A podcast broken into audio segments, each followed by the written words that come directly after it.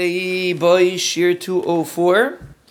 So, one of the examples of how a person can tell which sense is more powerful than another, and you can study the brilliance of the body and which sense is more important than the other, and you can also study what makes you tick, like what makes a person do something that he does. For example, let's say there's a person that's trying to get up in the morning. Well, there's such a person, and he knows he should get up in the morning, and he knows it's the best thing for him to get up in the morning, and he knows that he's going to get yelled at if he doesn't get up in the morning, and he knows that he's going to feel so much better. It's going to be such a wonderful day if he gets up in the morning, and he knows he's going to get schar and elam if he gets up in the morning, and he knows if he wakes up late, he's going to feel like a loser. He wasted the beginning of the morning. It's a shad.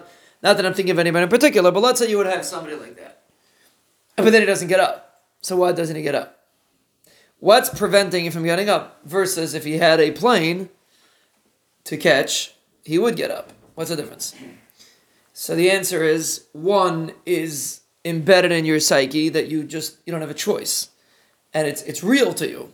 And therefore it overpowers the the even the most you know person's making a decision when he's in the middle of bed in the morning.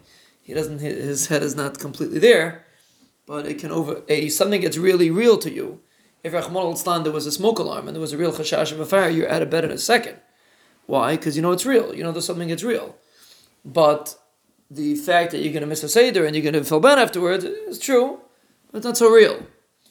So when a, what a, that's real. The tr- the key to being able to attain anything is to make it real by you. That's what the Baalei Musar were trying to do when they introduced the concept of Musar, that a person should repeat to himself a concept again and again and again. We discussed in the Bitachon Shiurim, and then it becomes real, and then you'll act upon it.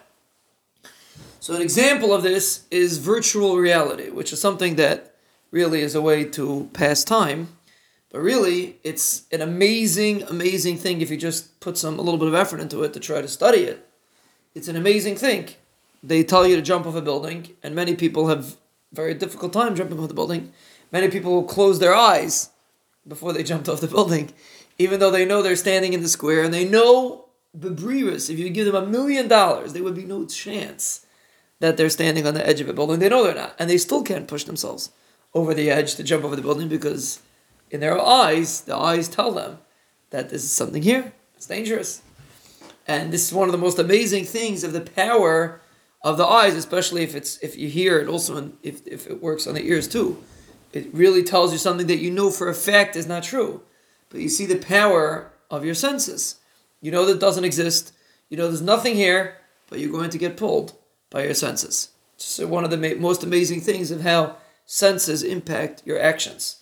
And we should extrapolate from that to a person wanting to change his actions. You have to, when you say Shema Yisrael you cover your eyes.